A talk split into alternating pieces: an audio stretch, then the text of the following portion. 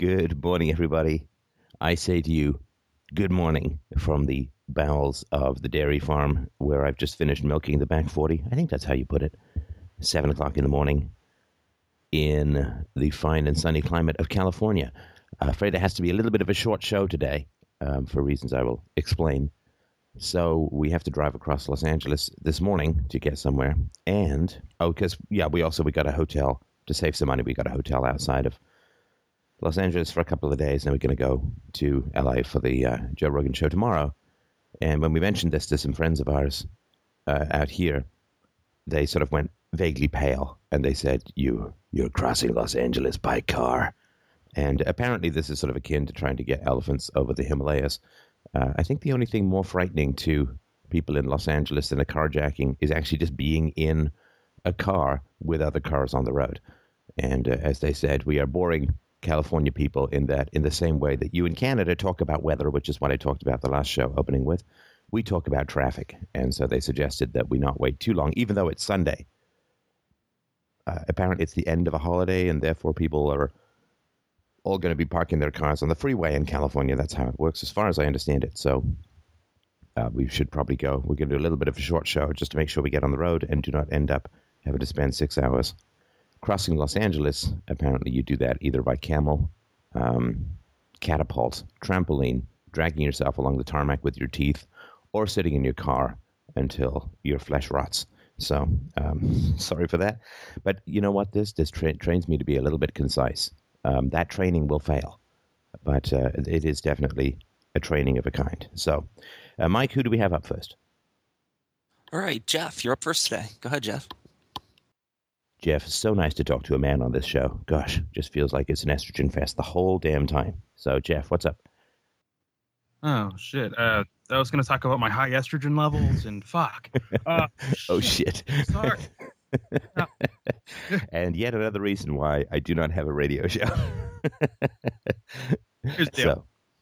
Uh, um, I was going to say, yeah. I mean, I'm. I can tell. I, I, called in today because you're going to be going on. You're doing a shorter show, and it just seems to be the you know, I'm, I'm really just you really should just kick me off. Let's face it every time i've tried to call in and been around i think it's been like six attempts now. So this is pretty i don't even know what to do. I'm like I'm, well good. At, at, least you're taking again, the I, precious time you have on this show to to complain about not having enough time on this show.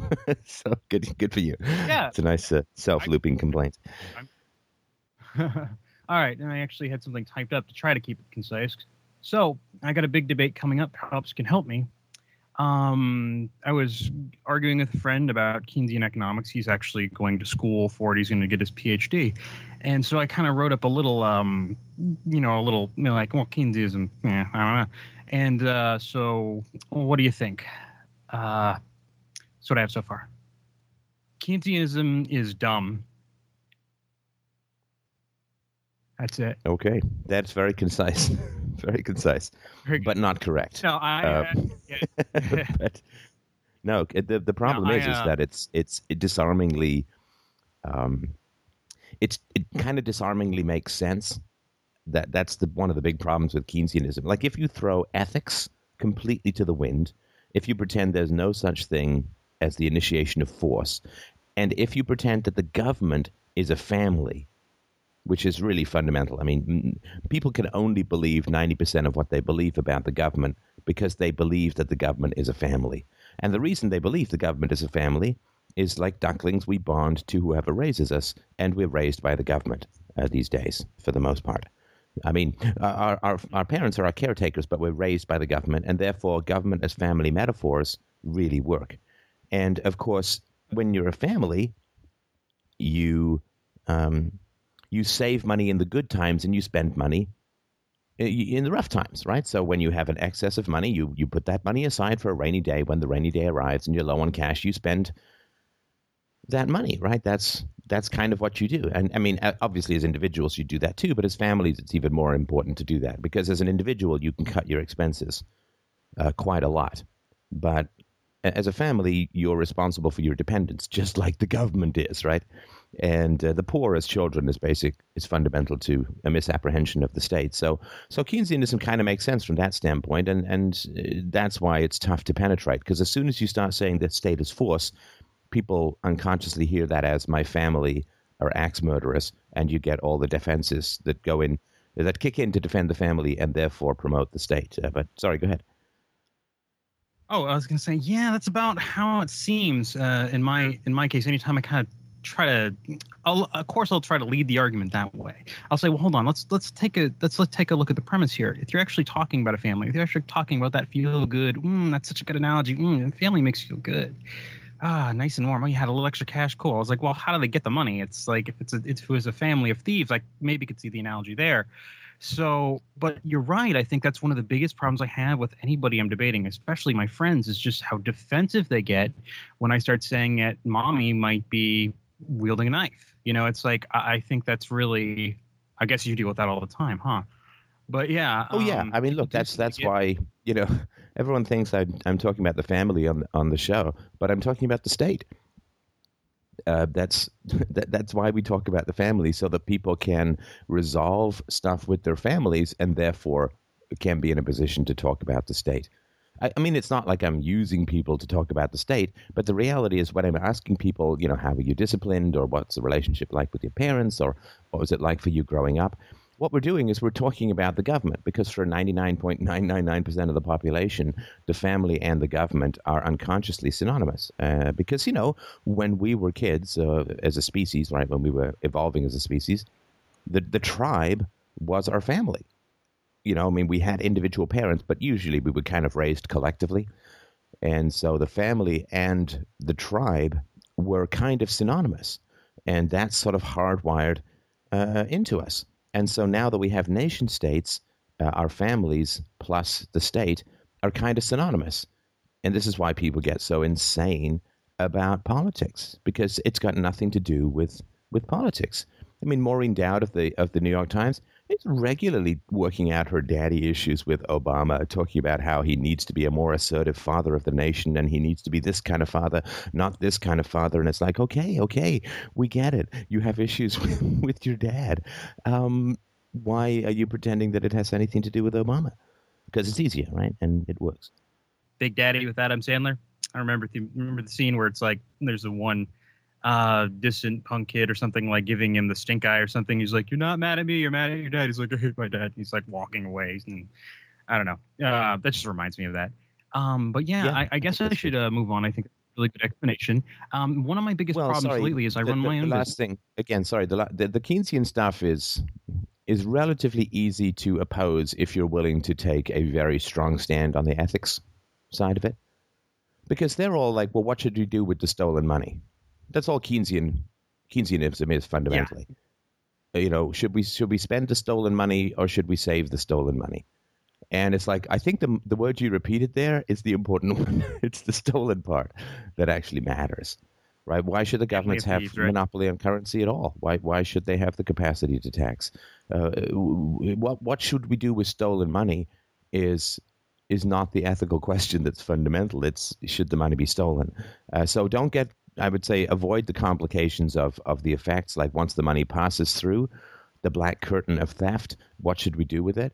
Well, I don't know. Yeah. Um, but uh, but but should it be stolen in the first place, right? I think a lot of us get kind of sucked up in arguments and we kind of get into the academic side of it where we start looking up all the numbers and all the figures. And it's like, well, if you look at this, but a lot of times I think you're right. You got to start with the initial premise. Where does this come from? What are we talking about? Let's start square one here initiation of force. Eh, what do you think about that? So yeah, that's a very well, good yes, point. I sorry, probably last. Let me just mention one other thing. So he's obviously training to be an economist, and economists are consigliere, right? Uh, economists are advisors to the mafia. Uh, they are investment yeah. advisors to the mafia. I mean, most economists have wow. jobs because there are governments. Uh, economists uh, uh is um, uh, it's a fairly evil profession. Again, for the most part, not not all. It's a fairly evil profession. Yeah. Uh, they, they, would like if you think in a purely free society. I mean, what do economists do? They calculate um, the effects of government spending. Uh, they calculate or argue against sometimes this or that government policy. Uh, they advise governments. They run the Federal Reserve. They run the central banks, or they attempt to predict the effects of central banking. That's fun. All, all they're doing is they are attached to state power, either pro or con And if state power were eliminated, in other words, what would an economist do in a free market cryptocurrency world? What the hell would they do? Uh, they are shadows of state power, one, one in one way or another. And this guy, obviously, what job would he have? You know, he'd be, be a cab driver. Anyway, go ahead. Well, I was going to say the interesting thing is, I was like, I was talking to them about their their uh, their living situation, and apparently he's a teacher aide, and he gets paid about seventeen thousand dollars a year. And um, I was like, it's not enough to make rent because he's in California. It's not enough to to get anything done, and of course he works excruciatingly long hours and can't hold a regular job. And I was like, I don't know why I would take economic advice from you. Um, you're up to your. Well, no, no, but he's um, no, but he's putting it. He's putting his time in, right? He's putting his time in so that he can get some uh, some pretty cushy tenured job or some pretty cushy job. I mean, how tough is it to work for the Fed? You know, come up with a bunch of charts, go on a couple of uh, uh, seminars uh, in in Hawaii. I mean, it's it's pretty easy peasy stuff. And uh, I mean, get get a job as an economics professor. I mean, my goodness. I mean, what a cushy job. I mean, Walter Block has a whole uh, article about this. You know, you work a couple hours a week, you get paid one hundred seventy five thousand dollars a year. You get summers off. I mean, eh, you know, the the the state takes care of its own, right?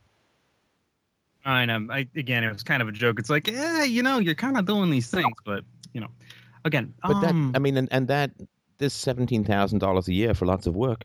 I mean, that makes perfect sense if you want to make conformists, right? If you want to make a conformist, what you have to do is have a huge pot of gold at the end of the rainbow, and make the rainbow serrated and filled with biting condors and all this kind of stuff. So, so once you've got people to sacrifice an enormous amount to get that pot of gold at the end of the rainbow, then what you've got is people who've sunk years and years and years uh, doing really shitty work, and they've you know got huge, hopefully huge debts, uh, and and they or, or, at the very least they've got massive opportunity costs that they've had to spend. Right, all the money they could have made if they hadn't been doing this stuff. So you make the path to the PhD really long, really arduous, really expensive, really unpleasant, and that way nobody can afford to, to buck the system who wants to get the pot of gold at the end of the rainbow. I mean, this is natural. This is what all uh, these kinds of corrupt uh, organizations uh, do. So, um, so I mean, how's how's he going to really? Uh, he's going to have to be a complete conformist within the system now because he's sacrificed so much that if he doesn't get that pot of gold at the end of the rainbow, uh, he's really screwed. And so uh, it's it's nice. I mean, they get free labor and they also get to ensure that everyone is a blind conformist within the system. So my question is, why are you friends with the guy? Oh yeah, um, well, it's actually a friend of one of my best friends, uh, and she is she's really my friend and it's okay. kind of the boyfriend. So we're kind of associates. Do you want to put it that way? So yeah, it's it's interesting. The more it's, I learn, wait, it's your best friend's boyfriend. About, yeah, I guess so. And what does she see in the guy? I don't know. She says we're similar, which is kind of weird to me. I'm like, I don't. I'm like, I don't know if I don't know how to take that. You know, it's like, mm, I don't know.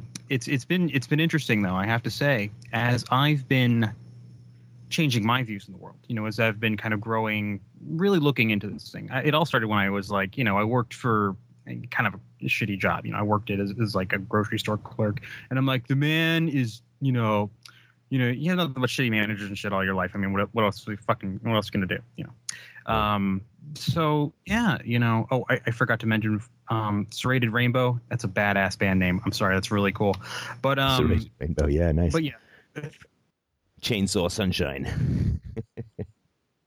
but no, um, so yeah, I mean, I, you know I worked a really kind of cruddy job, and then, then I started my own business, and then all of a sudden, all of those aspects that seemed so cruddy when it was in my hands really kind of put a lot of things into perspective. So of course, it kind of drew me more towards this. It actually drew me towards your show.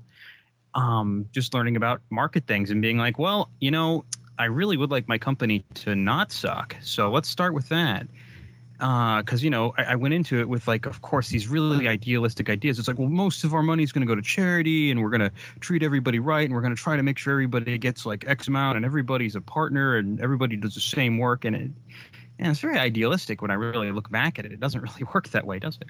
Um, that doesn't mean you can't be good but my god the amount of things that i have changed just by kind of doing it myself it is is uh, such a huge fundamental. Sh- I mean, it's it truly is a definition of a paradigm shift. It really is.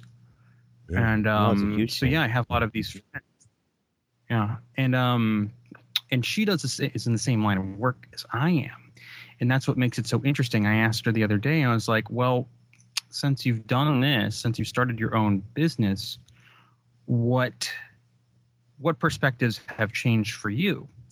And unfortunately, for like the answer that I got, I was kind of it, it seemed a little forced. You know, you know, you know when you're being sold, um, especially from a friend, and it- she was trying to find a labored way to not agree with my points. And I was like, um, I'm sorry if I'm being vague here. Um, I don't want to bring up, you know, two hours of conversation to kind of explain it. I know we're trying to be a little concise today. So let's just say she is has some very um, liberal ideas that she maintained in a similar way that I did. And since I started my own business, I have changed a little bit. So I, I feel that she's learned the same lessons but haven't done it. But again, you know, I'm not early. Okay. Well, um, you know, can be patient and can be patient and, and see how far she goes. But yeah, just remember, economists are basically there to make sure that everyone talks about the pragmatic uses of state power, not whether state power is justified. You know, it's that old quote: once they can get you to ask the wrong questions, they don't care about the answers. And once you can get a whole bunch of economists deciding whether the minimum wage should be raised or lowered, they don't care about the answer because the fundamental state power is uh, is justified. So anyway, it's uh, something to talk about. Uh, hopefully, it will help uh, and uh, it will provoke uh, a nice, juicy ethical crisis, perhaps in your friend, uh, friend's boyfriend, which would be useful. But I certainly wouldn't hold my breath. Uh, he's invested too much, probably to to back out now, or to try anything different, or to take a Rothbardian approach, or something like that. But uh, I hope that uh, I hope that helps. So, uh, do you mind if we move on to the next? Um, I had some really um, interesting observations about my sister also, uh, and it's a little bit more family oriented. I know this show's a little bit. Um, we kind of start there. Uh, would Would we mind if I give you about uh, maybe five minutes to try that and see where that goes? Sure. Okay, cool. Now, my sister, we recently, uh, she had had twins a couple years ago. She had twins very young, and um, very proud uncle, very cool. And I actually got her to not spank her kids, so that's kind of a really cool success story, just so you know. Um, I remember one you. specific instance where, in one specific instance where it's Chloe and Claire. Claire's jumping on the bed. My sister walks in. She's just, you know, ugh, these stupid kids are jumping on the freaking bed again. And then she remembered what I had kind of talked to her about. I was like, well, why don't you just try this? Let's just start that. And she goes, Claire, mommy doesn't want you to jump on the bed because if you fall and hurt yourself, mommy will be very upset. And she's only two years old, like a couple days over two years old. And she looks, stops, looks at my sister dead in the face and says, Mommy will be sad? And of course, my sister just is like floored. She's like, What, huh? And she didn't expect it to work. And I thought that was um, an interesting story to, to share with you um, on from a slightly different perspective. Um, so yeah, I, I definitely thought that was interesting. Yeah, I mean, it's it's. I would I would. That's that's obviously way better than than aggression, but I try to avoid saying to my daughter, "You should do this because Daddy will be sad," because it focuses on Okay, yeah. you know she should please me or make me happy, or if I'm sad, that's a good enough reason, or if I'm upset, that's a good enough reason. And again, it's not not bad, but um, that would be uh, my suggestion to sort of keep keep going down that road. That's yeah. I'm glad you mentioned that because it's like it was. It's she was still kind of skeptical about the whole thing, so I was a little worried about her implementation, to be honest. Right, but right. uh, she's going through some stuff Right. too. I'm trying to help her with her um, her her boo, her uh, baby daddy, and um, yeah, he's he's, he's really daddy? great. But I mean, I'm I'm not I'm not pop on rap culture. What uh, baby mama? I know, but what's baby daddy? same difference, but the mama is stays the mama, but the daddy is the daddy. So when you say baby daddy, it just means daddy. Right, but why baby, the baby daddy? is what you're. oh, you said- Um, said the father of her child. Not not that the daddy is like immature, but just that he's the father of her baby. Yes, that would Okay. be the, the colloquialism. Yes. Cool. So I don't know. Um, that's just been a terrible thing. I'm just trying to. I've been trying to tell her that going through the state might not be the best idea, but of course she's got it in her head that if you go through, she's just like, well, if I get him to pay alimony, everything will be cool. If I just go through the court, then he has to pay. I was like, I don't know. Um, so I, I, was curious if you knew anything. I've, I've kind of looked around, I've felt around a little bit. I didn't want to waste any of your time on the show. I know you're short, but did you have any specific things about, you know, that whole idea of having to go through court to get to pay for the children kind of thing, or something along those lines? Because I mean, I, I was just like, I didn't have any. Inf- I wasn't armed with any information. I'm still trying to look that up. I was wondering if you had any insight on that. Yeah, I mean, statistically, the way to get a child to pay for children is to have him involved in the children's lives. You know, that's, I mean, that's much more certain than anything to do with courts.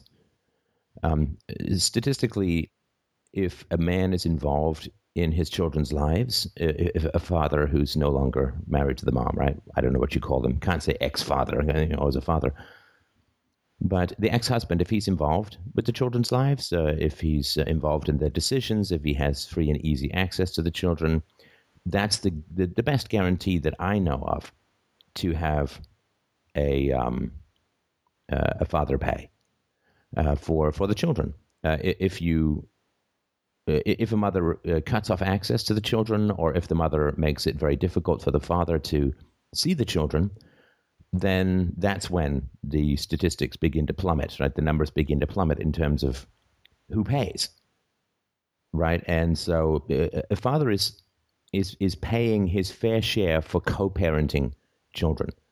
Uh, if the father is denied access to the children, or if it becomes contentious or problematic, or the woman makes it difficult, uh, then uh, men begin to stop paying for the children. And this is not to say that there aren't genuine deadbeat dads, and this is not to say that some women aren't perfectly nice and the guys are jerks anyway. But if she wants to go with the numbers, right, where she is dating an economist, so you guys can look this up uh, in more detail. But the way to to have a man pay is to give him free and equal and easy access to the children, and you sure as heck don't need courts to do that. And that I think is the best way to achieve her goal. Um, where do you usually find statistics for something uh, like that. I, will look it up. I mean, I'm just saying if you know anything off top of your head of any studies or anything. Yeah, you can just do Googles for like deadbeat um, access and, and stuff like that, and, and you'll find that. I think I've got I've got it somewhere in a presentation. Uh, I don't know, Mike, if you remember this before the end of the show. Was it the truth about violence or something like that? There is um, there's good statistics on this kind of stuff. I think that's where it is. Yeah, the truth about violence presentation yeah, look at the truth about violence, and I think that will um, uh, that will really help.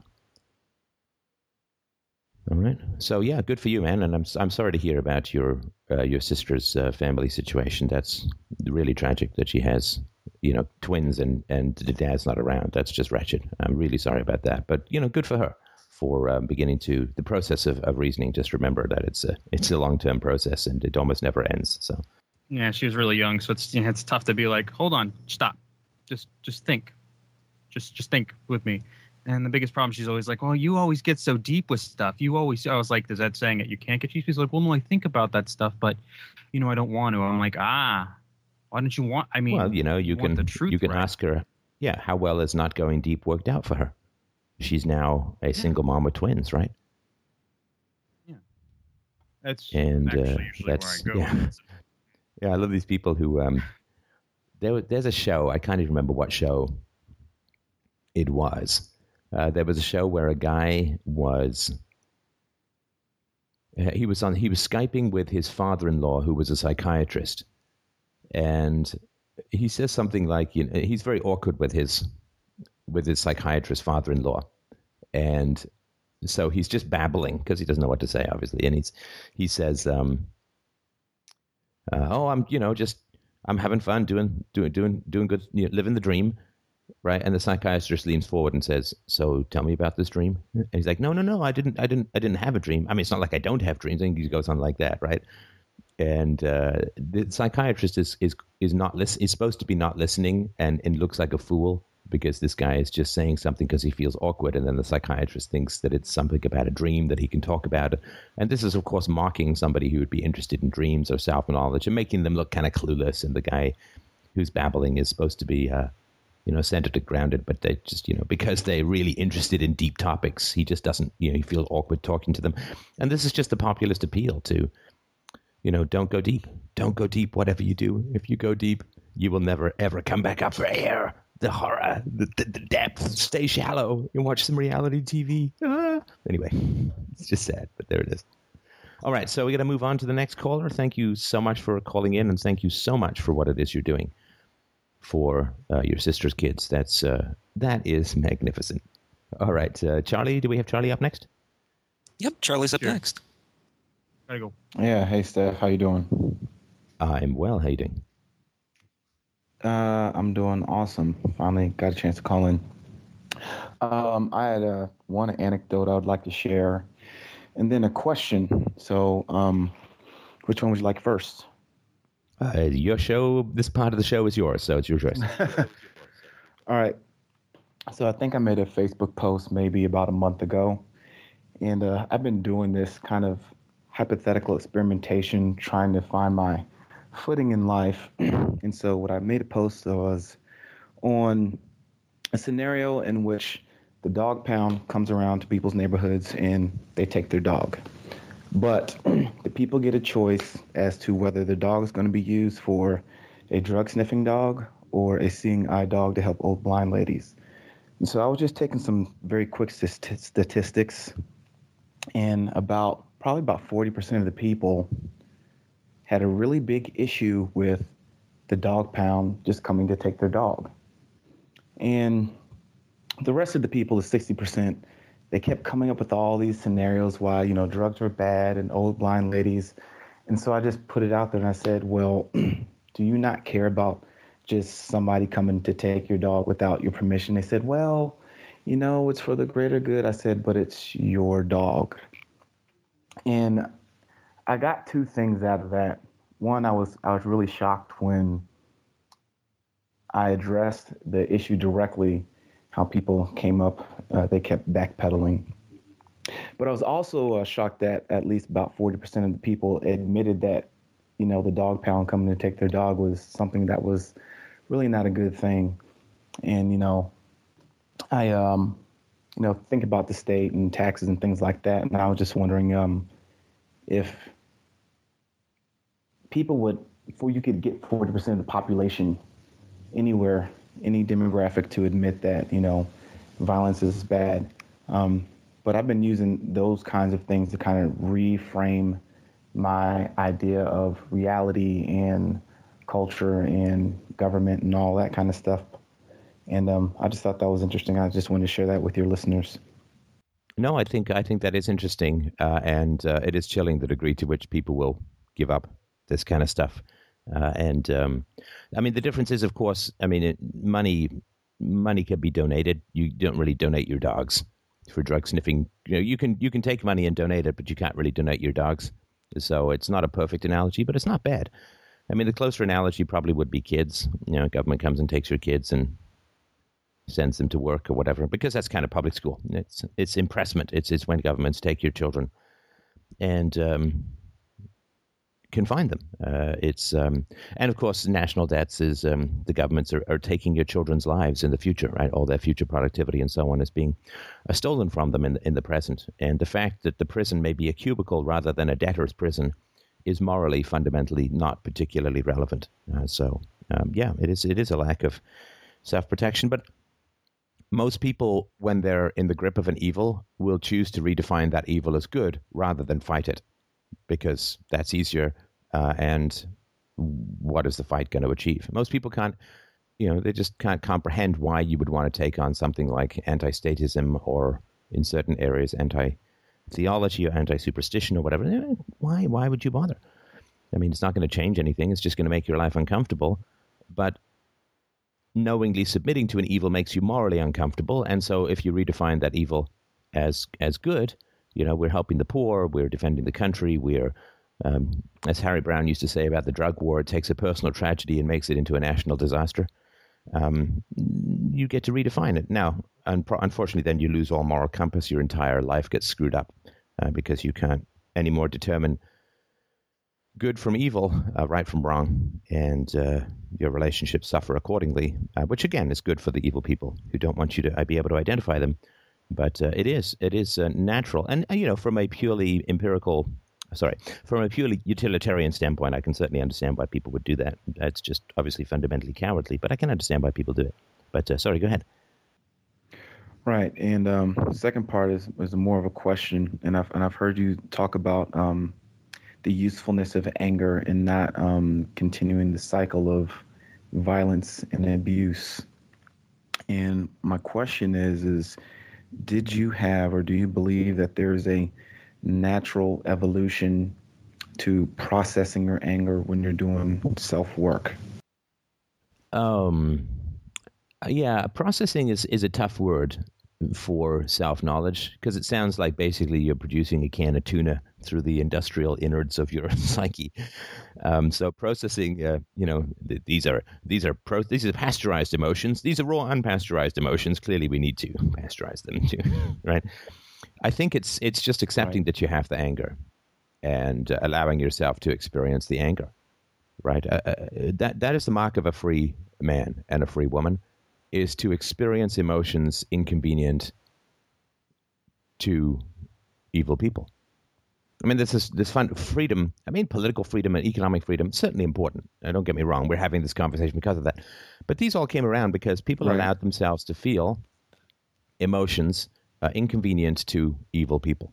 That is the most fundamental freedom that there is, and uh, th- th- that is you know, I mean, why, why was there an American Revolution? Because the revolutionaries felt emotions, uh, anger, uh, and so on, that were inconvenient to the people who ruled over them. And then they got to rule over other people in their turn. But nonetheless, um, the, the, most fundamental freedom, and this is really true in families, and this is really something to ask yourself with your families, with your friends. Uh, are you allowed to feel uh-huh. emotions uh-huh. that are inconvenient to the powers that be? Um, and and you know it doesn't necessarily have to be evil people. I mean, eventually it's all defined by evil people. But are you allowed to experience emotions that are inconvenient to those around you? And mm. that that I think is yeah, is is that... really really important. So I would argue, you know, everybody's concerned about censorship and so on. Like they think that censorship is somehow fundamentally in newspapers or the web or whatever. No, no, censorship is fundamentally about your emotions. Are you allowed to express experience and express emotions inconvenient to those around you. That is uh, the most fundamental freedom that there is. And any any place where you must self censor your emotions for fear of reprisals, for fear of, of ostracism or contempt or attacks or withdrawals or whatever it is, uh, you're fundamentally not free. Your, your relationships then are an interference to your genuine experience of yourself and the world. And anything which comes between you and your genuine experience of yourself and the world makes you enslaved. And, and most people go through this soft totalitarianism of disapproval for emotions inconvenient to others. Well, I uh, I worship the emotions inconvenient to evil. they are the greatest moral strength that there is. Without that, all without those emotions inconvenient to evil, all of the intellectualizations in the world will will not move one atom in the known universe, but with with genuine and self-accepted passion behind it, a virtue plus passion uh, is irresistible.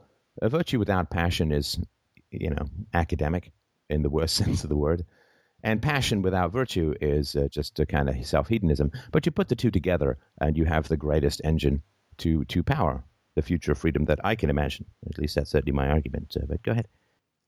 Yeah, um, I found myself short some friends from last year because um, I, I, saw that um, contradiction that you're talking about, people not allowing you to feel authentic emotions in your relationships. And, and the thing that made me cut individuals off is that, you know, let's say you have a scenario and you're angry about something, and then you get this counsel from your friends about, well, you know, let's not think about people in that way, and people aren't like that.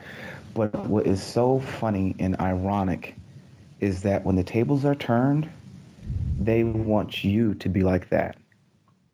They want you to have that standard of, you know, not everyone's like not like that or being more perfect. And I said, you know what? I I just can't hang out with you guys anymore.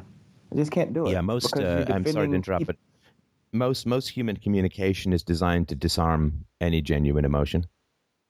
Um, th- so people either talk about shallow stuff, in which case intruding with your feelings is sort of like you know taking a slow pee into the lobster bisque uh, at a fancy restaurant.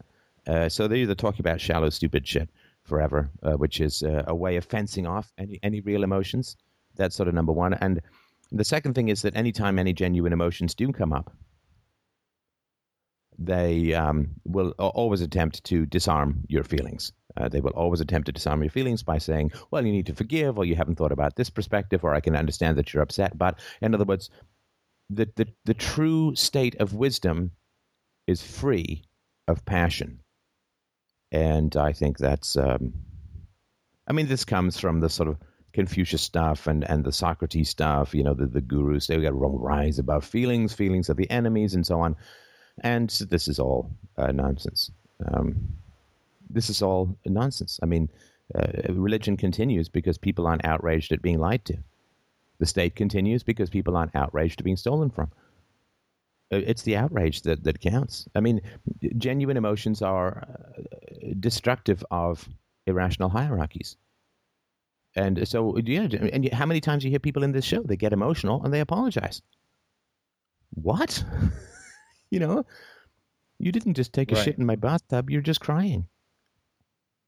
There's nothing, I mean, Right. well, how could that possibly be offensive? How could that possibly be a negative to have a genuine connected emotion in conversation about important issues with another human being? And they apologize like they just, you know, ran over my dog.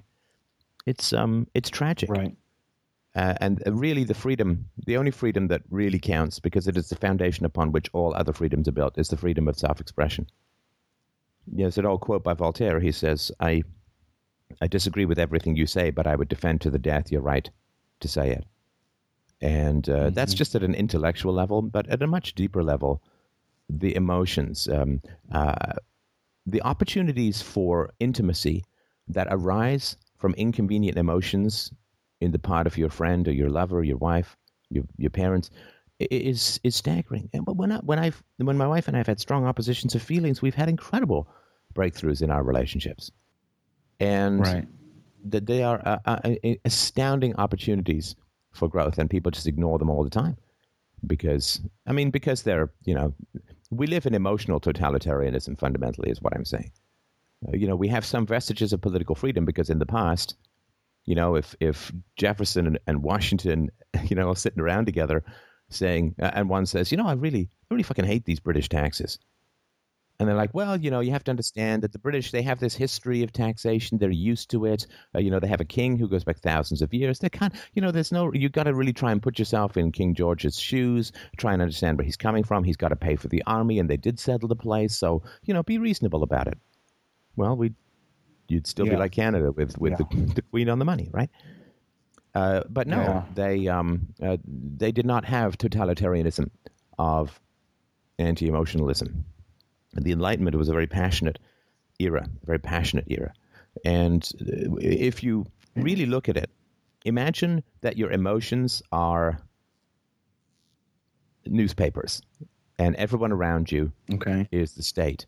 You know, what are your First Amendment rights? Are you allowed to communicate that which is inconvenient to others around you? Well, if you're not, I would say you don't really have any relationship. There's nothing to teach each other, nothing to grow from. You're all just an echo chamber of everyone agreeing with everyone else. For what purpose? I can't possibly imagine, other than maintaining the power structure that is. So, anyway, I just wanted to mention that, but uh, go ahead. Why do you think people are very quick to come to the dis- defense of abstract or people they don't even know, but not the people they, they say they're in relationships with? Like you mentioned the King George thing, and probably none of those people ever met King George. So, but they know you when they're talking to you. So, you know, a person who's very far removed or a principal that's very far removed of people they haven't met or a demographic, they're very, very quick. Is that a is that a a, a, um, a projection of defense? Is that what that is? Well, it's it's it's a biological imperative that for most of human development, uh, people who challenged the powers that, that were would get killed or exiled and therefore would not be able to reproduce. I mean, th- those genes, they're not, I mean, they're still, they still pop up. You know, we are the progressive and evolutionary mutations in the social body, people who question authority. But it, for most people, they, they don't. It's, it was just, it was highly hazardous for people uh, in the past to, to oppose or question authority. To oppose or question authority, you, you were either going to kill or be killed. Right? So if you said the tribal ruler is unjust or the witch doctor is crazy, you were setting yourself up to decapitate the existing social structure. You were going to pull a Macbeth on King Duncan, which is to kill the king and to try and take his place. And so you wouldn't you wouldn't broadcast that, right? Uh, broadcasting that would give the, the tribal leader the chance to act against you uh, and all that kind of stuff and kill you in your sleep or whatever. So there is, uh, and again, I understand it. I really, I really get it. I really, really understand it. But uh, the fact is that we we have to think and not just, you know, my whole life as a kid, I was told to overcome my biological impulses. Right? Don't eat this because it's sweet. Eat this even though it doesn't taste as good because it's good for you. I was constantly told to overcome my biological impulses. Know? And um, so, yeah, I'm just telling people that we we know what the values are, we know what the virtues are, so uh, deal with it. I'm sorry. Or or if you you know if people don't want to overcome their biological impulses to avoid criticizing those in power, that's fine. Then you know society just owes me and every other child in the universe a, a huge fucking apology for telling us not to eat sugar or punishing us for not studying or any of that kind of stuff, right? I mean, I either I demand either growth or an apology, uh, but not this endless avoidance, which is make truly contemptuous. Uh, I feel truly contemptuous about. Thank you. The um, the growth and the apology thing. Thank you, because that's where I think the source of my anger has been um, continuous, and I've just been trying to balance it with, between not turning it inward on myself, but using it constructively yeah, I mean that, that is that is I mean the most fundamental aspect. I, I understand people have this conformity. I understand this, but all of the values that I talk about were imposed upon me as a child, universally and absolutely, and that's all I ask is, is is people either have to say you know sorry you know what we told you as a child uh, was was wrong. Uh, we apologize. It was manipulative. It was destructive. We abused our power uh, because we don't like it when these values are applied to us. So sorry about that. Uh, that was really wrong. Okay, yeah, okay, I can accept that. That's a mature and wise thing to do. Or they can say, oh, you know what? You are reminding us of the values and virtues we impose upon children very aggressively, so we will live by them, and we're sorry that we didn't.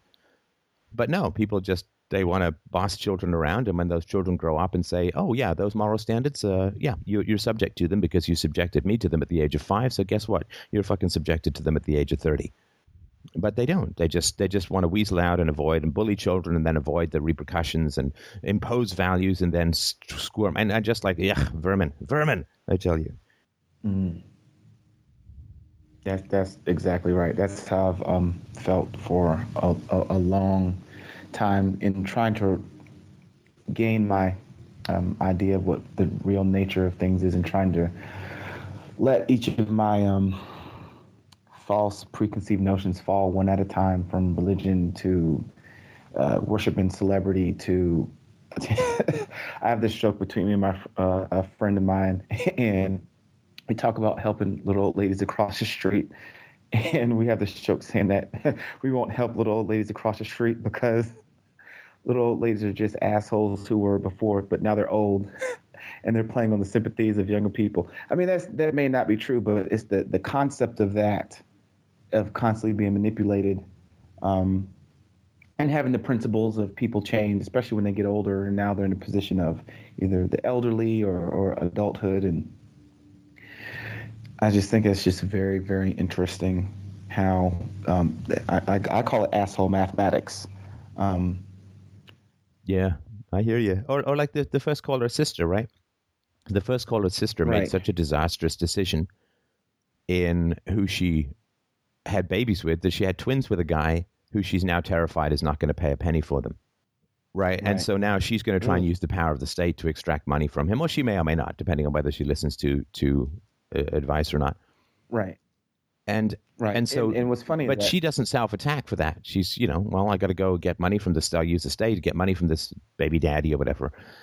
And that's fine. You know, she doesn't seem to be self attacking, like, oh my God, I can't believe I bought two lovely children in the world and now I have to raise them without the father that they desperately need to be healthy and happy.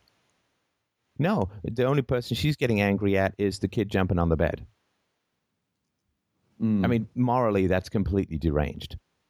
You know, if, if you're concerned about your children growing up well, you should have married somebody who was going to damn well stick around.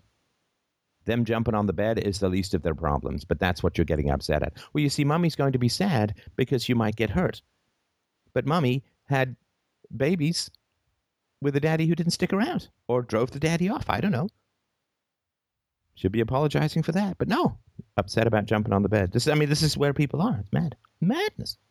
this is one source of my i mean i've grew up under a single parent single mother who was very brutal. Ironically she was a social worker but extremely fucking violent.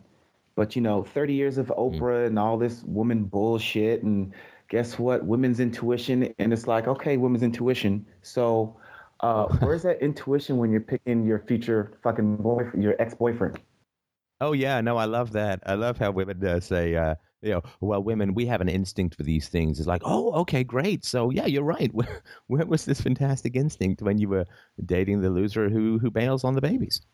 right Uh, uh, women's intuition. I mean, it, it's ex- women's intuition is exactly the same as I'll ask the Pope. It's just a mystical way to avoid the responsibility of having to actually come up with reason and evidence for your position. Got it. Um, I don't want to monopolize the conversation, but thanks for helping me um, gain some footing with anger processing and dealing with duplicitous people and their asshole mathematics. Yeah, you know, speak. You know, when you say speak truth to power, everyone thinks it's talking to a cop. No, speaking truth to power is being honest in your relationships. That that's all it is. Being honest in your relationships. And I'll tell you, I don't mean to pull the C card, but you know, faced a very aggressive, life-ending illness a couple of months ago, and uh, damn, I'm glad that I have been speaking um, the truth to those I love uh, for at least 11, 12 years.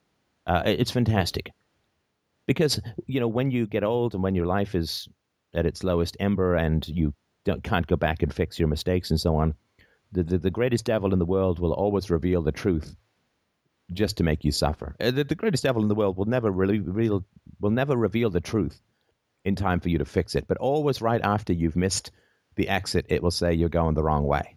Right after, so you get to really simmer and Oh, regret uh, and all of that. And when you get older, if you haven't spoken truth to the people in your life, if you haven't been honest and seen what effects that has on your relationships and let yourself choose relationships based upon people who respond positively to who you are, how can I possibly be controversial in saying speak truth and uh, love those who respond positively to, to who you actually are? Well, if you if you avoid all of that and you spend your life in trivia and staring across empty chicken bones at dusty dinner tables, speaking with the dead, who only come to life to strangle any truth from you, well, when you get old, you'll wonder what the hell you were. Why, why did you waste all that time? Why did you spend your whole life hiding who you are? Because the grave will hide who you are permanently, and then you will never have existed fundamentally. So, yeah, do it now. Do it now. Anyway, so Thanks, uh, man. thank you so I much for your it. call. I really appreciate it. It's a great, great topic, and uh, yeah, best of luck with the truth. Uh, it uh, All right, thanks. it's a rough ride, but it's worth it. And uh, who do we have next, Mike? All right, thanks, man. Thanks. I think asshole mathematics is a perfect show title. I, I think we should perhaps pull back on some, some of the provocative titles. That's just my thought. Um, but uh, All right, up next today is Mark. Go ahead, Mark. Hey, Stefan, how's it going? uh, well, how are you doing? I'm I'm doing all right. Um, I'll just jump right into things here. Uh, I'm a registered pharmacist, and I've only been working for about four months. I'm a recent graduate, and I work in a hospital, and I do night shift. And during my training, sort of ran into some an ethical issue, and it's about the circumcision thing. Mm. um, during my training, you know, I got um, you know, more enlightened about the controversy about it, and I sort of, you know, agree with you in that it, I think it is inhumane, and I don't really want to play a part in it. But because of the nature of my job, uh, there are medications that are maintained by the pharmacy department that I'm responsible for quote unquote verifying. And um, I, you know, I don't want to ruin the show with technical jargon or anything, but I feel like um, to get the proper context, I sort of have to explain a little bit about what that means. Is that okay? Oh, totally. Okay. Um, well, basically, when we get a uh, physician's order, you know, we do our pharmacy thing. We make sure the it's transcribed into the computer, and it's the right patient, the right drug, the right strength, route, frequency, etc. Uh, make sure it's safe for the patient, they're not going to overdose on it, et cetera, et cetera. And then after we enter it, it goes into what's called a, uh, a verification queue. And verifying is basically the same process. It's just like a double check. And um, these particular orders, it's for the anesthetic, it's for the lidocaine, and they're actually entered by the nurse uh, on the floor because they're verbal orders. So after a, a baby boy is born, um, you know, the nurse will enter it in, and it's basically my job to just I don't I don't even know how to explain it. Uh, it's almost like just like when after I verify it, it creates an active order for the patient, which is the baby boy, so that the nurse can document when it was given and that it was given. Um, my point in all in say, explaining all this is that the medication that they use, the lidocaine, the anesthetic, it's already down there. I'm not actually physically delivering it. So uh, my problem is that I I've just been not uh, verifying this order because I didn't really I kind of felt bad doing it, kind of didn't want to play a part in it, and uh, my management uh, asked me why you know hey why aren't you doing this, and uh, I explained it and they're not really happy. And I've talked to human resources about it, and essentially, you know, this is deemed a team deemed a quote unquote uh, essential task, and I could be terminated over it. So my question for you is, uh, you know, should I feel morally culpable in any way or guilty about this? Um, what a, um, I mean, what an incredibly difficult situation. Um, you know, before we get into whatever, I mean, I'm incredibly sorry that you live in such a screwed up planet that this is an issue. Like, I'm, I'm sorry Right. that, I'm sorry that that you saying I don't want I don't want to participate in parents hacking off half the foreskin of the penis, half the skin of the penis. That that's even remotely controversial. You know, in any sane society, if somebody mistyped in an order and said, "Well, the parents want to cut off the baby finger of the baby," and you caught it and said, "No, no, no, no, I'm not giving them painkiller to cut the baby finger off the child," people would be like, "Oh my God, thank God you caught that. That would have been terrible." Good for you, employee of the month, right? I'm incredibly sorry that this is even an issue. You know that that boys are uh, so contemptuously treated in this society. I mean, the school outcomes for boys are terrible. Boys are drugged at a ten to one ratio to girls with these SSRIs. Um, I'm I'm just I'm incredibly sorry that you live in this society where this is even an issue. So I just really wanted to say that up front. Like, what a shitty thing to have to look at and examine and figure out when you are um, heading off to work. Now, what are the job prospects like in your field these days? Um, yeah, that's the thing. Um, it took me, uh, you know, I, I graduated somewhat recently, and it took me eight months to find a job, and that's, uh, yeah, that's with the monopoly privilege of dispensation of medications. Uh, there's a ton of pharmacists graduating. Um, a lot of a lot of people are gravitating towards the field because there's no blue collar work anymore. Um, there's just a the job prospects are not that great, and the, if I if I leave this, you know, I'm gonna have to. In addition to the job market being worse than it was before when I was trying to find a job, I'm gonna have to explain why.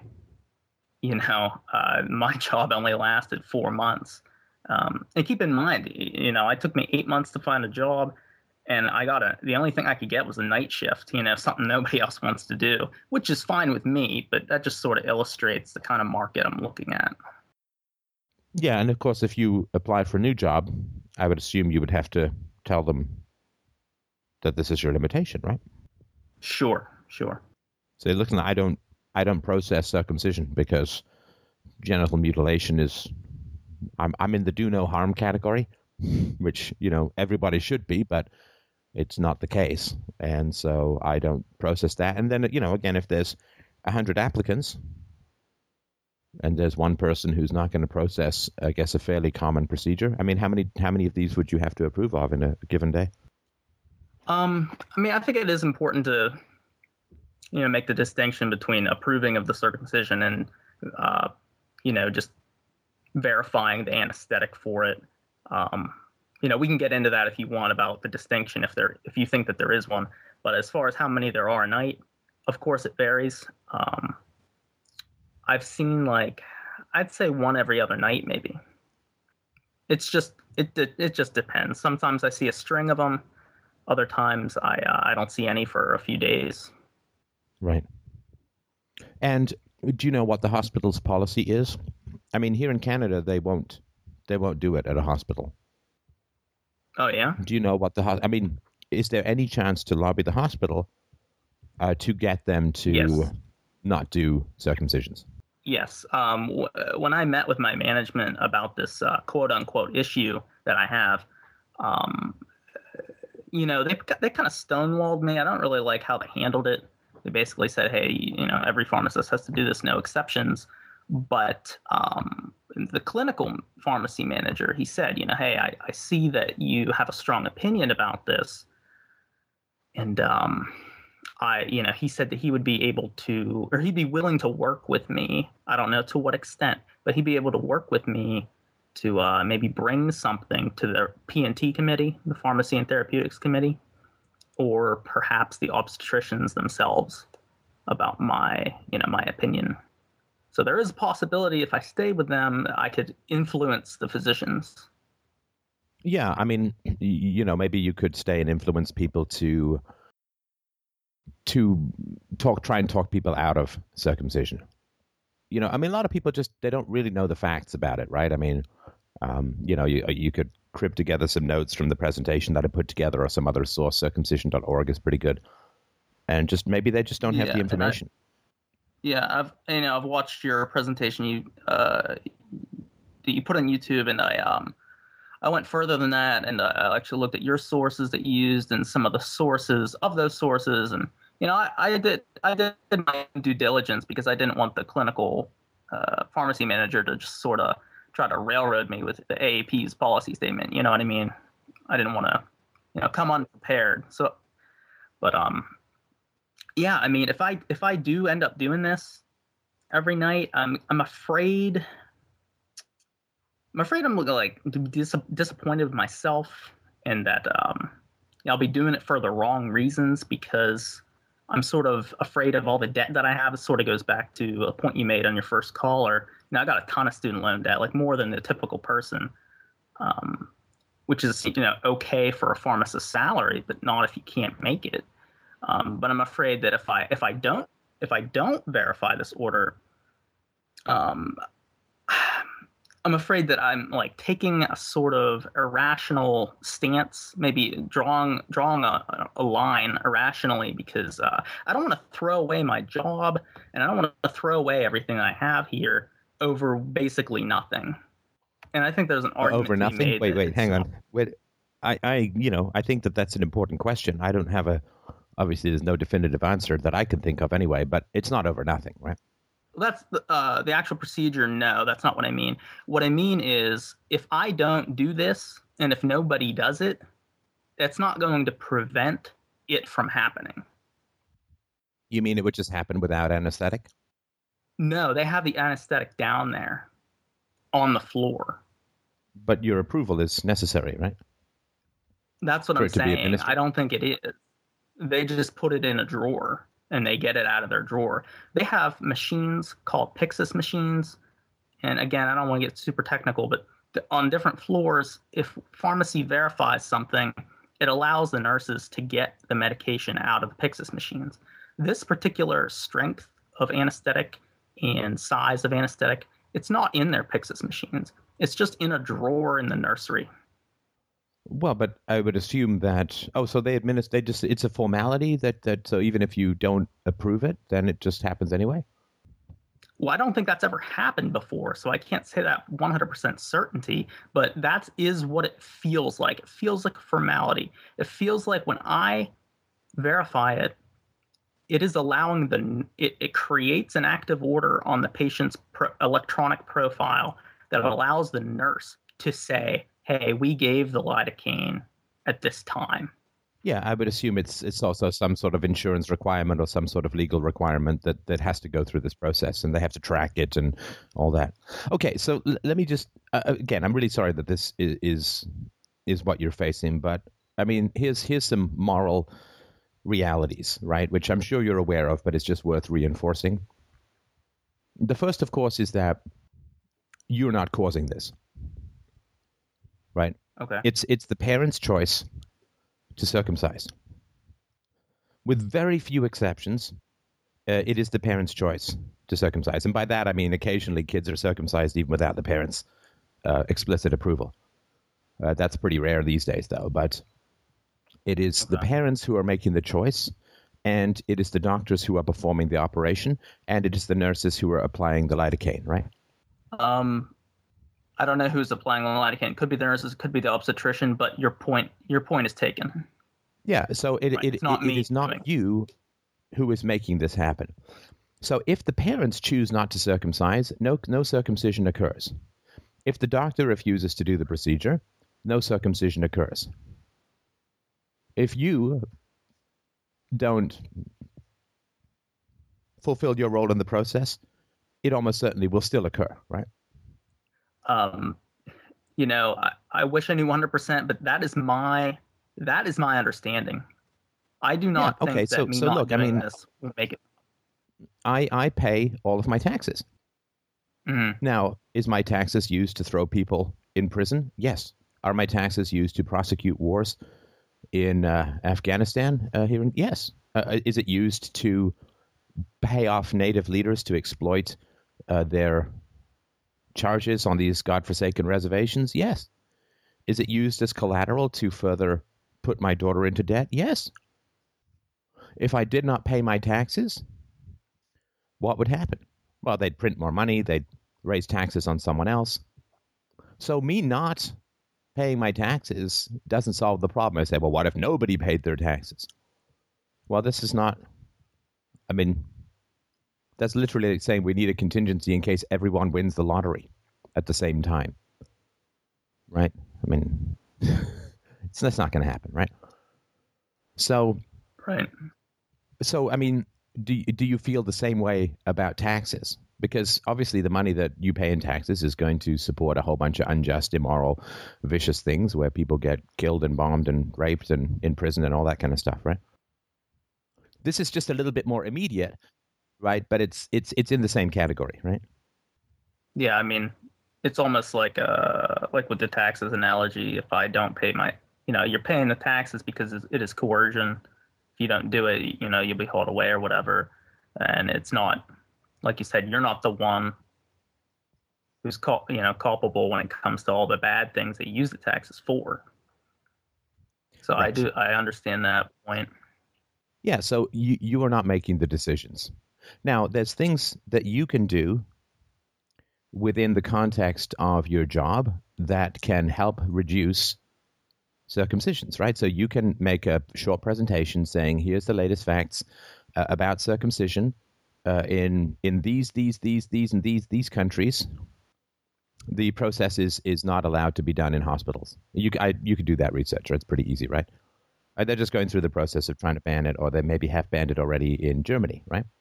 And uh, you you can't get it done in a hospital here in Canada, to my knowledge. Again, I you know I'm, I'm no expert on the subject, but you can say you know here's the medical reality, here's the, the you know and all that, and um, you know people have options if they really really want to go circumcise their kids, they can go elsewhere than a hospital. I would imagine to uh, to get it done. So you you can within the context, uh, you can do a good, more good, I would argue, by making the case within the hospital environment. And again, knowing that nobody's going to say, "Oh, okay, well, we'll just change it," right? It may take years, Right. but I can almost guarantee you that no other pharmacist in that hospital is going to take on that crusade. No, nobody nobody cares. Every every one of my colleagues that I've talked this about, they just said, uh, you know, that it, it doesn't seem to be an issue at all. Like no one's heard of this being contested. What being tested? Contested. Sorry. Oh, contested. Yeah, yeah. No, Like, I understand. One, I like, no I one is understand even but- aware that it's a controversy. Yeah, that no one's aware that it's an issue, right? I mean, but they are physically Yeah. removing half the skin of the penis that is perfectly healthy for no medical reason whatsoever. And so you you can make this you can make this case and again, it may take a long time. You can make it in a positive and friendly manner so that it doesn't threaten your job and just say, you know, here's the reasons why I have I have trouble with it. I understand it's a culturally accepted practice, you know, but at some point so was female circumcision, right? Or in some countries, right? Uh, but it is uh, it is you know the physical removal of healthy tissue, and kind of goes against the do no harm thing, right? And you know, if people want to get circumcised, they can get circumcised as adults if that's what they choose, and so on. But it feels like it doesn't feel right to me to impose that on babies. I know this is not a widespread or mainstream position here, though. Of course, in other places in the world, uh, it is considered barbaric and so on, right? But you can make that case but and, and if you make that case you may have a chance to uh, slowly over time affect hospital policy now even if you can't affect hospital policy you can bring the information to the attention of the doctors right and then the doctors may have a case a stronger case to make to the parents Yeah, hopefully. Yeah. Um, I'm not. Uh, I'm not trying to be nitpicky or anything, but um, would your would your advice or um, position for me change if I was actually delivering the medication? Because I feel like you're. No. I feel like you're right. Okay. No no it would I- not like um, yeah it, it would not no it would not change because again you are not initiating the process right? So my money is taken from me and used to support wars. I do not declare the wars. The morality is on the declarer of wars right? It's on them. Okay. Well, I mean, uh, the main difference I see in that is that the um the money's taken from you by force of threat, whereas with me, this is a voluntary, you know, job position. no uh, not necessarily because you're facing hang on you're facing a 100% tax if you lose your job right You mean losing all my income? yeah Yeah. Okay. and so you losing your think I ability should throw all to? Yeah, and, and losing your ability to to bring information that will help people make better decisions. Right? Could I Yeah. podcast from prison? Probably not. Right. So I would lose the my capacity to to influence the world if I didn't pay my taxes. Okay. And this so people will say, "Oh, well, then you should run for politics." And so, well, politics isn't. You can make a case with reason and evidence to uh, the people around you, and that is is a way to to really have influence in a situation that very few other people are going to try for. And it sounds kind of cold-hearted, but because I know every time that flashes across, you know, you know, another boy is going to lose half his penis skin, right? Yeah. Yep. And that is, to say the least, a downer. But this happens, you know, okay, it flashes across your screen, but you know in your mind's eye, you know, if if your vision turned red every time a little boy got circumcised, you would only see red, right? Yeah. it, it it's happening all across the world. It, it happens to show up on your screen in a vivid way, but it's happening all across the world. You know, thousands and thousands and thousands of times a day, right? Yeah. And there are people being dragged off to prison for nonviolent offenses all the time. You know, there are uh, children, you know, thousands and thousands and thousands of children across the world being raped as we are speaking, right? And adults. There are millions of children being beaten as we speak. And if that scrolls across your mind's eye, you will go insane. Selective disattention can, I think, is sort of a necessary component of survival and, and a capacity for happiness in a world still so dedicated to violence that it should be R rated, right? Children should not be allowed to see the world, right? Yeah, I mean, when I brought like some of these issues up to my clinical pharmacist manager, he um he uh, he brought up all kinds of counter examples, like, oh, are you also going to refuse elective surgeries like tonsillectomies? And they just they're afraid I'm gonna like open this Pandora's box of you know refusals. And um, but tonsillectomies are, are, are, sorry uh, again I'm no I'm no doctor, but aren't tonsillectomies um, when there's a problem with the tonsils? Um, yes, but uh, it is prophylactic in a sense, in the same way that a circumcision is prophylactic uh, for UTIs. And I'm not arguing for that. You and I both know that the UTI thing is, you know, specious, specious argument. But um, you know, it, I'm just, I don't know. It's it's it was very I mean, frustrating. My brother had his them, so. sorry, but my brother had his tonsils out and I didn't. My brother had his wisdom teeth out and I didn't. I still have them. So yeah.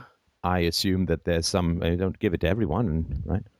Otherwise, oh well, yeah, it's, it's ridiculous. It's not uh, it's not ind- indiscriminate as long as the parents give the say so. So, it, uh, you know, it's just a little frustrating talking to my management about it. He even said that um this wasn't a moral arg- this wasn't a moral issue, and that um yeah, I brought up the Germany thing uh, after I was a little exasperated about it. I was like, you know, this is even illegal in some parts of the world. And I gave that example, and he just said, "Hey, this isn't Germany," and I think that you know is a good illustration of the right. You know, this is a really you know, the, uh, my issue is inertia, be, inertia. Yeah, but my rebuttal would be that the reason this isn't Germany is because more Americans, I assume it from America, more Americans aren't doing what I'm doing. You know, Germany had circumcisions until people agitated and, and, and made the case, and then they didn't. Yeah. You know, so the fact that this isn't Germany is because more people like me aren't talking and more people like you aren't listening.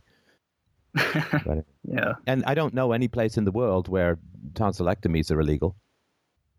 No, neither do I. So, so listen. I mean, I'm sorry that you're in the position. Uh, I, you know, I'm, I, I couldn't give you the advice to stand fast to your principles and suffer massive economic catastrophe. I mean, I guess I could make that case, but I'd be a hypocrite in doing so. So I'm not going to make that case. Why is that? Well, because I pay my taxes. Right, right. Okay. Um, so you think that I, so, you know, yeah, I should if, stay if on the, and uh, if you want to make the case, but rem, you know, when you see that flash across better. your screen, that's that's parents making bad decisions maybe somewhat understandably, maybe somewhat not understandably. Uh, you know, the more that the medical profession views circumcision as benign uh, uh or maybe even advantageous, if they quote the UTI argument, as if there's no such thing right. as soap, then the more parents can be excused, to some degree at least, for having the procedure done. Yeah you know, I, I don't usually second guess my doctor. I, I mean, I just don't because I, yeah. I, I, can't train myself in becoming a physician. I, I, respect the division of labor. So I think that there's a lot of I wouldn't I wouldn't do stuff to threaten my job. I would you know pe, you know recognizing that you know what's happened to tax rates since since this show started. Well, they're higher. I mean, certainly because yeah, you know, Dad I, I would deferred really taxes, right? So, so you know, it's like this is a long haul, and it's always earlier than you think, right? Because you've you've become enlightened and, and you've become knowledgeable, and all the other people haven't, right? So, so uh, be patient. It's it's going to take, you know, you might be close to retirement when the last hospital bans this stuff. It is going to take a long time because, and particularly stuff involving children is really damn slow. Because the recognition, of course, is that most well, I shouldn't say most. I don't know. A lot of the parents, you know, I've heard that, that there may be some Jews in the medical profession, right? In which case, doctors are not likely to start counseling uh, about the immorality of circumcision. at least the Jewish doctors. So these are just the realities of what you're dealing with. Uh, you not having a job is going to remove you from a position of influence in the debate, right? Yeah, you're right about that. And there's probably So, not no. a whole lot of you know liberty-oriented pharmacist. Period. I mean, it's not a really a great job for a liberty-oriented person. You don't have a lot of autonomy. Oh, sorry. Somebody has just uh, clarified circumcision isn't illegal in Germany. The parliament there overruled the courts. The court struck back and ordered doctors to disclose more to patients. Uh, the European okay. Council has proposed a ban on circumcision, which would apply broadly, not just in Germany. Uh, and you know, again, this is part of what the lefties do that the righties don't do, is they focus on things like foreskins, which you know is pretty actionable, uh, as opposed to uh, the welfare state, which is pretty much not. So I just wanted to clarify that uh, with regards uh, to Germany, but at least they're having a debate. And um, Yeah, sure. so uh, Sure. yeah, I, I that- you know I don't think you should commit economic seppuku for the sake of something that isn't going to change. In the same way that I'm, you know, I'm not going to go to jail uh, because I disagree with how my tax money is spent. I think I've got. I don't want to go into. I mean, I've talked about some of the reasons. I, I have good reasons for it. I think. I think I'm doing the right thing. But uh, I, I wouldn't counsel you to uh, uh, to do it. I, I would counsel you to be patient, to recognize that turning a great wrong in society back in the right direction takes a damn long time. And most people will resist reason and evidence. Usually, it's an intergenerational change. You, you know, like in science, you have to wait for the believers in the old system to die off, which is only true because it's academia. Right? Science is academia. You don't need that. You don't have to wait for the iPhone 4 developers to die off to get an iPhone 5 because that's a free market thing. But in academia and in cartels, uh, such as the medical profession, yes, you have to wait uh, that long. And um, you know, it's slow and steady wins the race. But I, you know, I'm I'm sorry you facing this, but um, yeah, I think pharmacists have to deal with this a lot. You know, pharmacists who don't believe in the efficacy of SSRIs, what do you do? It's all very challenging. So yeah. Yeah, I, but I, you know, I don't think that economic martyrdom is the way to to move the debate forward. Okay. Uh, one more thing. Um, I just I just think it's weird that like uh, you know typically in the medical field you would never ever choose an invasive procedure when a non-invasive procedure antibiotics is more effective. But when it comes to this, somehow that you know slipped through the cracks. Um, I just think that's odd. Um, but hey, yeah, look, I mean, know, women women thanks get a lot advice. of UTIs. Yeah, women get a lot of urinary tract infections, and if removing the clitoris cut down on urinary tract infections, would that be okay? No, women just take antibiotics. So, yeah, it's uh, it is it is tragic, and it has a lot to do with male disposability and uh, the fact that um, the tribe uh, needs to uh, it, like symbolically emasculate. Uh, circumcision is a step up from what used to happen, right? Which was sort of ritual child sacrifice. Uh, but um, uh, it it is a step in the right direction, I guess. Uh, but uh, it is, uh, it, it, you know, the roots are, are very deep in in why it's done and what it's all about. And you know, men, you know, men men just have to look to women to figure out how to get stuff done. It- you know, it's not that complicated. You, you just have to look at women to get things. You know, women wanted voluntary marriages. Yeah, okay. So women get voluntary marriage. It didn't really take that long. Had a lot to do with labor saving devices and so on. But yeah, women, okay. You want no fault divorce? Fantastic. Okay. Um, then uh, men um, want no fault diffuse if they want, right? Uh, and you know, Yeah. so just look look to women. How did women, you know, how did women uh, end up getting rid of, at least to some degree, uh, how did that practice of female genital mutilation die out in the West? Well, uh, women loudly and vociferously and repeatedly proclaimed that it was an outrage and an invasion. And, um, you know, just look at how women get things done, and it's quite instructive.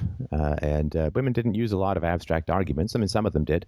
But, uh, you know, just use moral outrage uh, to get things done. Who are you to say I can't get divorced from a guy just because I'm bored? Okay, great. Well, um, maybe you find your parents boring. I don't know, right? Maybe you do, maybe you don't. But um, uh, you just have to say, sorry, it's my right. And so that would be uh, my that would be my suggestion.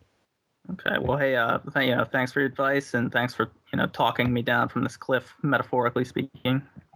You are very, very welcome. Uh, I appreciate you calling in. And look, I hugely appreciate your moral sensitivity in this area. You know, sometimes we wish we'd taken the blue pill and your life would be a whole lot easier if you didn't care about genital mutilation of boys. Uh, so I appreciate exactly. your moral sensitivity in this area. It's brutal. I mean, it's brutal because you get not just to see the inhumanity with regards to children, but you see the inhumanity of all of the people around you in the healthcare profession. Right? It's, it's not just when, when we sympathize with the victims, it's not just the victims' horror that we experience, it's the horror of everyone who doesn't sympathize with the victims around us, whose nature would not have been revealed had we not done that, right? Yeah. So I'm sorry. I'm sorry that this is the decision. Uh, you know, I think it's fantastic your moral sensitivity in this area. I mean, gosh, what a great dad you're going to be in time.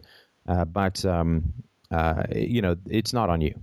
It's not on you, and that's good that you could do in the situation. And bankruptcy is not uh, is not going to move you forward. It's not going to move the moral argument forward, in my in my opinion. Okay. Thanks, Steph. Okay. All right. Well, thanks everybody. I'm sorry we're going to have to have a bit of a short show today. I, I hugely appreciate everyone's calling in. I'm sorry if you had to wait. We can go longer uh, next time. But uh, apparently, I am to be terrified of Los Angeles roads, uh, or as they call them, the extremely long parking lots of LA. So I'm going to defer to the judgment of those who've lived here longer. Well, I've never lived here, but um, uh, yeah, we're gonna we're gonna hit the road and uh, get to the pricey hotel uh, in preparation for tomorrow, 3 p.m. Pacific Standard Time. I guess 6 p.m. Eastern. You can, uh, Mike. Do we have a uh, do we have a website for that? Uh, that yeah, it's show? on the Freedomain Radio forums right now. It's um, ustream.tv slash Joe Rogan. You'll be able to watch it live with video. So Watch it live with video, absolutely. And we're also working on getting video for the uh, for the Sunday shows uh, because um, well, this does mean pants for me, shockingly, um, appallingly. But you know, these are the kinds of bullets I'm willing to take for philosophy, just like coming to sunny California. Oh, no pants for me. no pants for yeah. Mike obviously will still continue uh, with the uh, casual, everyday dress code of the Freedomain Radio Mothership. But um, yeah, thanks everybody. Sorry for the short show. Have yourselves a great, great week. I will talk to you soon. I guess I'll chat at everyone tomorrow afternoon. Take care.